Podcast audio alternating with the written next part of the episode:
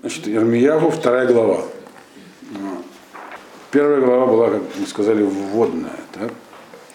То есть назначение Ирмиягу еще в крайне молодом возрасте э, пророком. Определенными функцией. Так? Вторая глава, она как бы тоже вводная, но уже вводная в, непосредственно в пророчество. То есть пророчества Ирмиягу будут, как вы понимаете, неприятные о том, что ждет царство Иудеи значит, на закате его существования и за что. Начинается поэтому э, его пророческая деятельность с того, что он говорит, что над, есть определенная надежда. Воидва Рашем Элай Мор было слово Бога ко мне говоря. То есть говори следующее. Второй посук. Алох выкарата баазне Иерушалаем Лемор. Кома Рашем. Захартила хесет нураих, аравас клолотаих, лехте хахарайба мидбар, беэрец лозруа. Иди и скажи это в уши Иерусалима, то есть людям Иерусалима, то есть царству Иуды, которое осталось, говоря следующее. Так сказал Бог. Помни я тебе милость молодых лет, словно переведем, любовь нашу, которая была во время свадьбы, и как пошла ты за мной пустыню, в землю бесплодную. Что то есть, сказал Ашер, что это за пророчество? Э, это машаль, то есть аллегория. Как будто э, мужчина говорит женщине, когда, когда они уже прожили такую совместную жизнь, и у них начались неприятности в семье. Говорит, здесь как бы мужчина, женщина, то есть Бог говорит народу Израиля. То есть что он сказал народу Израиля? Помню я, как ты отнеслась ко мне, когда была еще молодой. Ты в женском роде, это имеется в виду народ Израиля, как любой женщина. Имеется в виду, как снять Мальбим, когда как бы в какой-то дом приходит человек, неизвестный путник, которого никто не знает. Так? И, и его там как бы встречает милостиво, и дочка хозяина, там, девушка, которая там есть, э, в его, в него как бы влюбляется, привлечает его. И потом они женятся, Агават Клотаев. То есть Хесед на Ураих, это когда ты еще была на Ара. Что имеется в виду? Когда э, весь мир как бы не знал ничего про Ашема, забыли и знать не хотели. Занимались лишь другими делами. То есть, грубо говоря, есть Бог, Творец мира и давший его законы, и никто как бы его не хочет знать. Вот. А, а ты, народ Израиля Заводаши, первый был, единственный, кто, то есть как эта самая девушка, которая его э, э, как бы приняла и вышла за него замуж, когда у них развелись чувства Агават Клуатай. То есть была, очень близкие отношения. И, когда потом он ушел куда-то в пустыню вообще, в неизвестное место, пошла за ним. Имеется в виду Клаватаих, свадьба, это гора Синай. Уход в пустыню, когда Ашем увел, увел евреев из Египта в пустыню, в необжитые места, где очень нормально туда не пойдет, там ничего нет.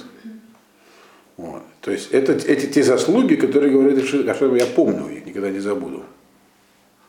Вот. Так развивались наши отношения.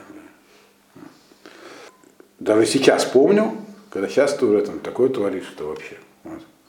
Но этого, говорит, я не забыл и не забуду. Вот здесь сказано. Вот. Это пророчество, потому что это сказал Ашем передать людям. А. Потому как сейчас последует, э, последует как бы развод такой. Вот. Но это не, не развод, потому что я никогда не забуду вот этого союза, он говорит. То, что последует, может быть воспринято как развод такой окончательный, и так многие это и восприняли, когда поселились в Бавеле, все. А что нас оставил?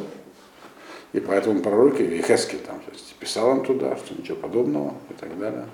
И Вермияву это тоже будет. Вот. С этого он начинает. То есть почему он начинает? Он начинает он с того, что говорит, связь наша с Богом, точнее, он говорит людям, ваша с Богом, она неразрывна. Она основана на том, что этот союз был когда-то заключен, когда никто другой его не заключал. Вот только ты, Кнест Израиль, так сказать, заключил этот союз. И здесь как бы сравнивается Ашем, как такой человек, который, как будто это человек, который пришел, и никто, не, он никому не известен, никто его не знает, и одна девушка его приняла. Девушка это был народ Израиля там, в данной аллегории. Вот. Вот понятно, что это аллегория есть там более глубокие смыслы, связанные там с началом русским, женским и так далее. Но сейчас мы не про это говорим. Вот. И пошла за ним в пустыню вообще там. Вот. Э, третий посук. Кодыш Исраэля Ашем, Рейшит Твуато, Коль Охло, Ешаму, Ешаму Раат, и Коль, коль Охло Ешаму, Раат того Алейгем, Наумашем. Посвящен это, свят Израиль для Бога. Это начало его урожая, Рейшит Твуато дословно. Всякий, кто съест его, э, будет наказан. Его постигнет злая участь. Сказал. То есть здесь, в этой фразе он говорит, что этот союз, в чем неразрывность этого союза? То есть, когда вот этот заключен союз, это союз как кедушин. Кедушин – это нерасторжимый союз такой, как брак. Вот. Э, Рейшит Туато, он здесь называется словом Рейшит Туато. Рейшит Туато, Туа – это урожай зерновых, если так перевести. Его начало, то есть первый, это имеется в виду трума. Трума называется Рейшит Туа, значит, начальный урожай. Трума, что такое трума? Это каинская доля урожая. Одна пятидесятая, примерно, условно. На самом деле, там, Мишна говорит, у нее нет шиура, но принято на 50 давать на труму. Ее никто не имеет права трогать и есть. Это как вот то, что написано кодыш, это как бы то, что как их трума свята, и имеют ее брать право только священники к ним, так и народ Израиля точно так же относится только к Всевышнему. Никто не имеет права его трогать, наказывать или вообще каким-то образом притеснять. А те, кто это будет делать, так, Решаму, им будет плохо. То есть они виноваты, дословно, слово Ашам, вина. Те, кто это будет делать, то есть как бы тот, это как э, простой человек, который взял и съел труму, каинскую долю. Вина на нем. И к чему эта вина, вина приведет? Раата то есть им будет плохо. Так сказал Всевышний. То есть, другими словами, что здесь сказал он через Армиягу, будут такие, которые на вас нападут теперь. Вот. За что он дальше будет объяснять, что произошло в этом союзе. Но их конец будет печален. Вот. Это, конечно, немного ободряет, я бы сказал. Ну, с этого он начинает все свое пророчество. Что, что бы сейчас дальше я вам не сказал, про всякие страшные беды и так далее, но вы должны знать, что вот этот союз он останется. Те, через кого эти беды придут, в итоге э, пострадают очень сильно. Шиму два Рашем, это четвертый посок у нас. Шиму два Рашем Бейт Яков, Виколь Мишпахот Бейт Израиль. Слушайте слово Всевышнего, дом Якова и все семьи дома Израиля. Тут здесь да, повторение такое. В принципе, Бейт Яков и Бейт Израиль это одно и то же, как бы, это другой еврейский народ. Но есть разница небольшая смысловой нюанс. Бейт Яков это в данном случае имеется в виду простой народ, люди. Значит, а Бне Израиль, подчеркиваю, семьи дома Израиля, это лидеры, так сказать, те, кто во главе. Поэтому они называются как бы семьи, то есть у них есть... Чем отличается аристократия от простых людей? Родословная семья определенная, это, это имеется в виду. Мишпахот Бейт Израиль, те, которые из дома Израиля. Бейт Израиль это более почетное название, чем Бейт Яков. В этом случае здесь не мужчина и женщина, а и весь народ, и его лидеры. И дальше это будет детализировано, так сказать, кому, почему здесь такая э, обращение к тем и к другим идет. Э, на лидеров не всегда можно положиться, нужно обращаться к народу. Пятый посук. Коама Рашем мамацу авотехем би авель. Кирахакуме алай. Уилху ахарей гагевель в их балу. Так сказал Всевышний. Какой, какой недостаток нашли во мне ваши предки? Что нашли во мне плохого ваши предки? Что я вам сделал, другими словами? Что такое? Что ударились от меня. И пошли за каким-то ничем. И стали ничем. Вот. Здесь как бы это продолжение тоже аллегории, как можно сказать этот самый муж этой самой девушки, которая когда ним ушла в пустыню, а потом что-то вдруг обиделась, ушла ни за что. То есть обижаться было просто так. И стала, увлеклась чем-то это вообще ничем. Ревель это ничто. То есть вообще, то есть тем, что не имеет на самом деле никакого содержания. И, само, и, и сама стала никем. То есть потеряла собственное, все, что у нее было внутри, потеряла. Стала ничем. Понятно, что под Гевелем здесь имеется в виду попросту того дозора, всякие культы и так далее. Чем, вот, то же самое, что написано книге Кагерет, Гевель Гевалин. Вот, пар, дословно пар. То есть здесь начинается, как бы, до этого была, как бы, начало было про то, что союз нерасторжим, но дальше происходит некие, так сказать, некоторые разъединения. Он говорит, что же от меня ушли? В чем причина? Вот. Или, э, как здесь написано, да, здесь что ушли, как можно сказать, что ты от меня ушла, то же самое. Вот. Шестой посук. Вело амру, а я ашем гамалео тану мерец мицраем, гамулиху тану бамидбар, берец арава, вашуха, берец сиява цалмавит, берец ло аварба иш, вло ешаф адам шам.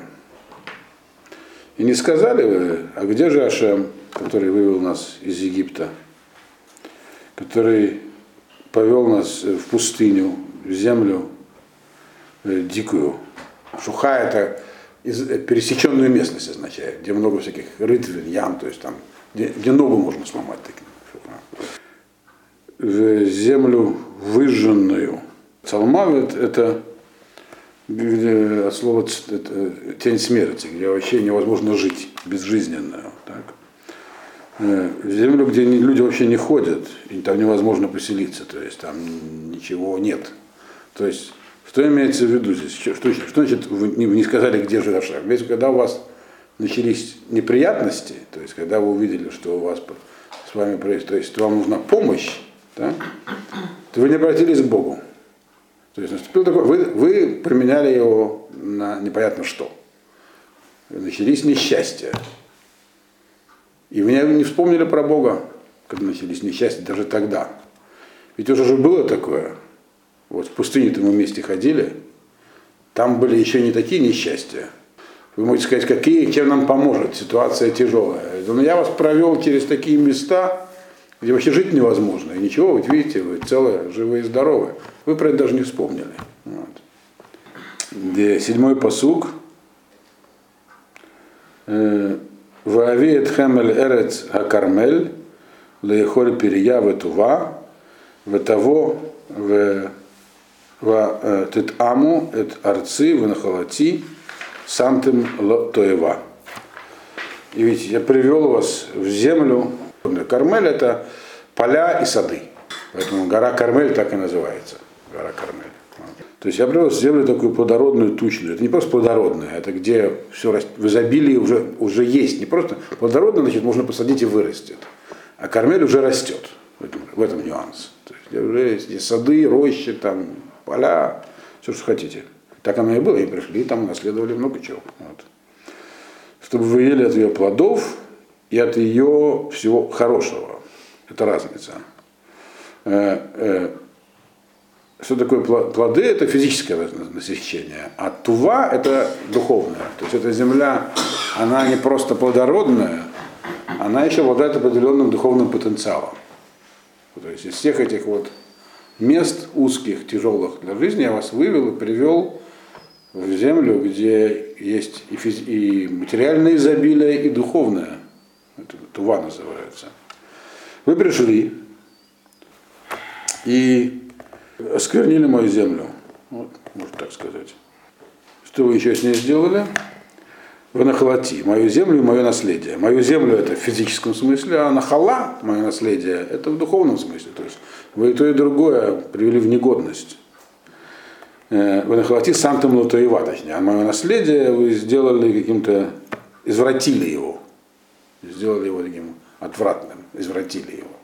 Здесь как бы проявляется претензия, то есть помните, я помню начало, и начало никогда не забуду, но дальше что вы сделали? Мы из книги Малахим знаем, что конкретно имеется в виду.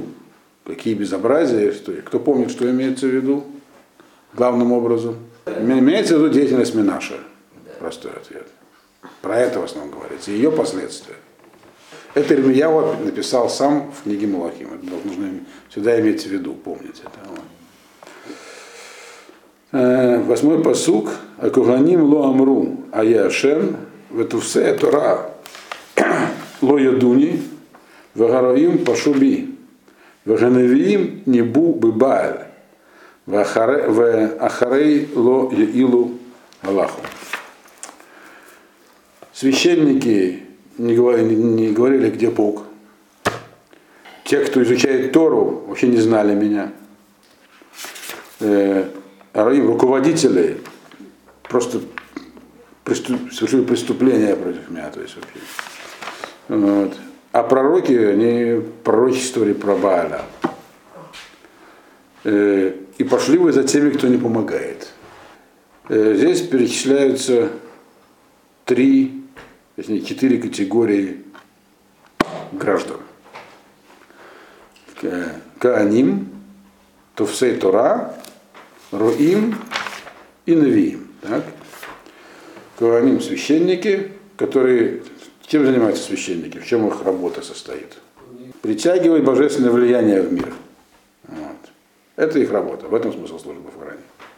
Значит, они вообще что-то там делали, но да не притягивали, да. То в Сей Тора ученые, которые учили Тору, они вообще не знали меня. Задача изучения Торы знать Всевышнего. Не учили, но знания это им не прибавляло. Понятно, это слова пророка. В них есть всегда преувеличение. То есть они, может, и знали, но это знание не, не, не было ни тепло, ни холодно. Они никому, никому не могли его передать. То есть знание было холодное. Вот. Роим это руководители, цари, они вообще были преступниками. Это мы видели из книги Малахим. Четвертая категория – пророки. Пророки были лжепророками. Значит, э, эти четыре категории, вспомните, я на первом занятии говорил про тяжелую долю пророка, так? И приводил вам Мишну с Перкиавод про три короны. Есть Кетер Кауна, Кетер Малуха, Кетер Тора, а выше всех Кетер Шемтов, доброе имени. Мишна говорит, что есть три короны, и их перечисляет корона царства, корона вот этих самых, корона Торы, корона священства. И, а еще есть, оказывается, четвертая, а, а, но она не называет четвертой. Она говорит, а ну корона доброго имени выше их всех. Да? Три короны, почему называются? Их три, а отдельно четвертая, потому что три, коротко повторю, что я говорил. Э, в храме было три короны. Помните, там было три предмета утвари, где была корона вот такая вот сверху. Так? Подробности первой лекции. Вот. Значит, соответственно, корона доброго четвертой не было. Корона доброго имени, она другая корона. Это корона пророков. В том числе. И вот, поэтому пророки есть вот отдельно. То есть все эти четыре короны, они все были утеряны, то, что здесь говорит Армияу. Пророков у них нет никакого авторитета, кроме морального. У них нет власти, у них ничего нет. Они вот только приходят и пророчествуют, их слушают. Их слушают, но поступают как хотят, честно. В этом проблема доброго имени. Потому что без пистолета очень трудно заставить людей что-то делать.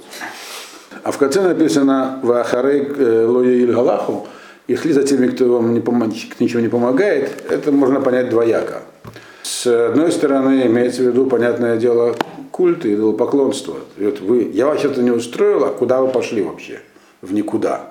Все, весь, э, как бы, всю систему, которая вам, вам была дана, вот эти все короны, то есть четыре категории, они все перестали работать. А что ж тогда у вас, чем же занимались? Непонятно чем увлекались э, вот этими всякими там, культами и так далее. Есть другой смысл этого, потому что мы увидим, что в пророчестве Ильмияу есть, так как и в книге Малахим, есть политические, так сказать, оттенки. То есть Лахарайлу, те, кто не помогает, это имеется в виду, ведь ситуация какая была? Войны шли. Северное царство и Египет на юге. И вот там была борьба партий, куда развернуть оглобли. Там.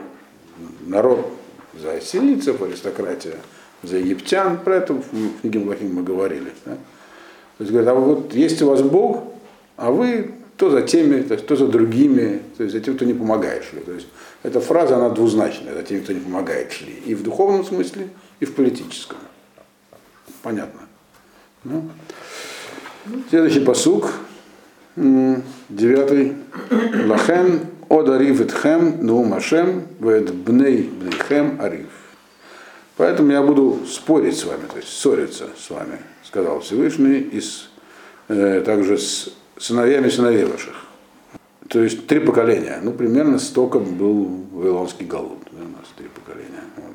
То есть, другими словами, то, что вы сейчас делаете, так, за это вам это начали не вы, начали ваши предки.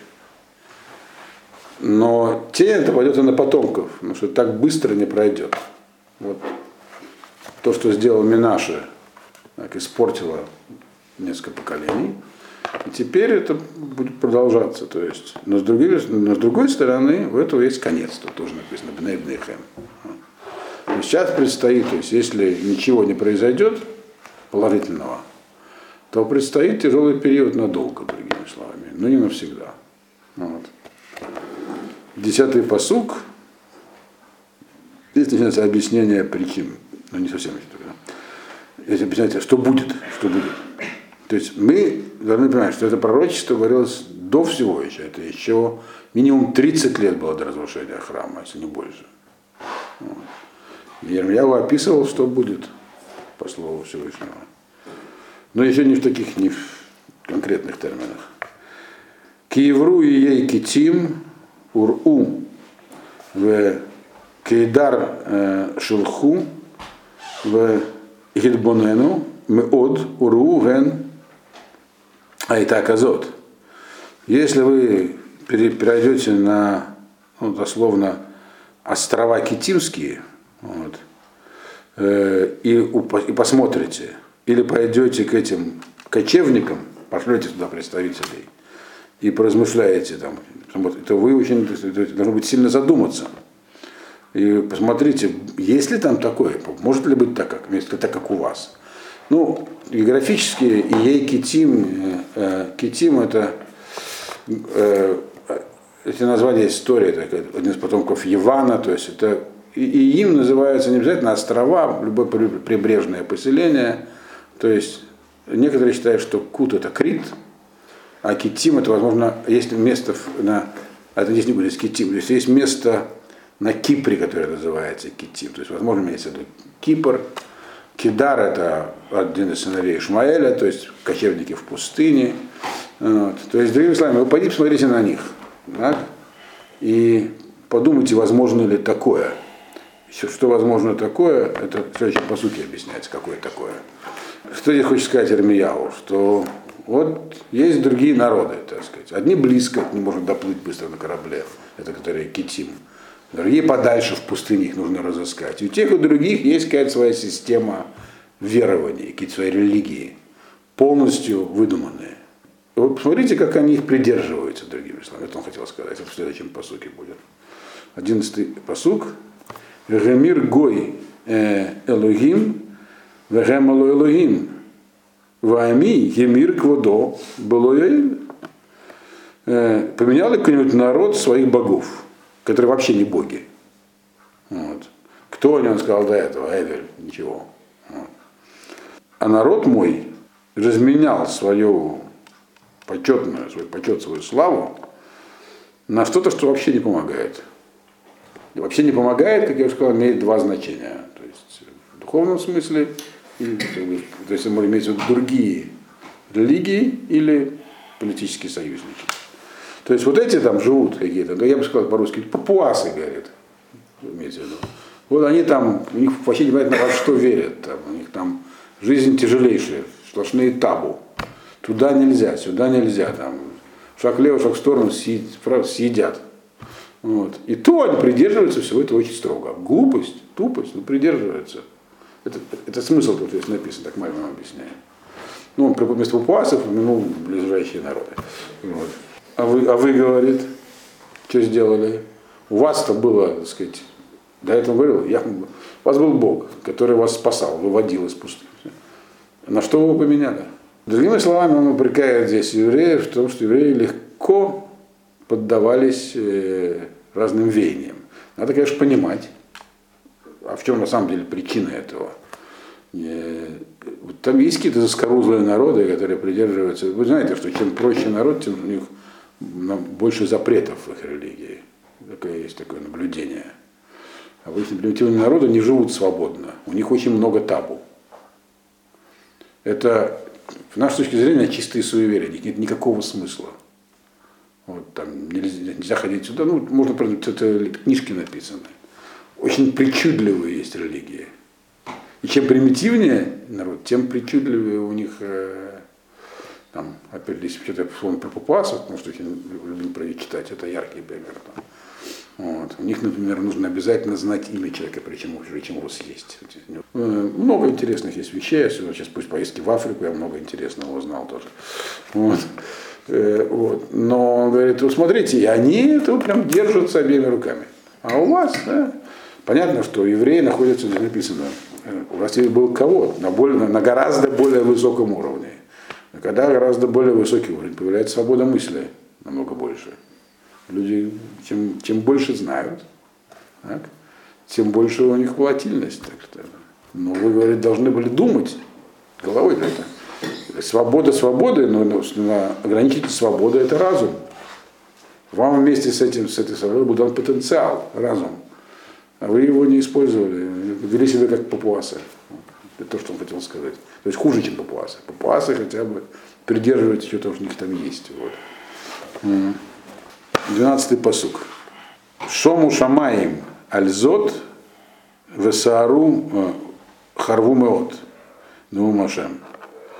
Небеса, говорит, будут э, в недоумении, то есть они как бы за, за, умолкнут в изумлении из-за этого. Весаару и будут поражены как бы бурей из-за такого большого разрушения, которое вы вот учинили. То есть то, что вы сделали, это вызывает оторопь вообще в верхних мирах. Вот, перевести. Как так можно вообще? Тринадцатый посук. Киштаим раот аса ами.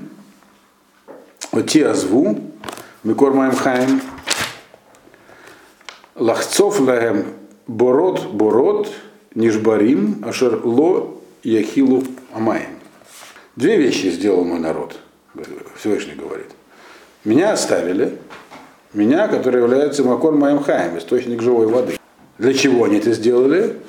Чтобы рыть себе ямы, такие ямы, ямы, много ям, которые на самом деле нежбаримые, которые неустойчивые, они все время разламываются. Вот, и воду не держат.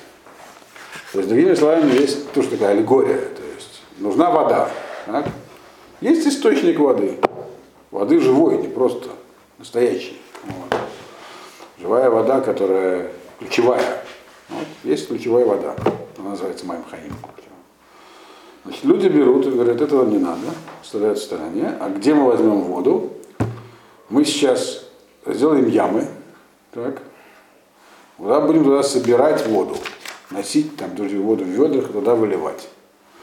Причем ямы эти плохо сделаны. Вот. Они не держат воду. Вот. И там в итоге воды не будет. Это, он говорит, то, что вы сделали.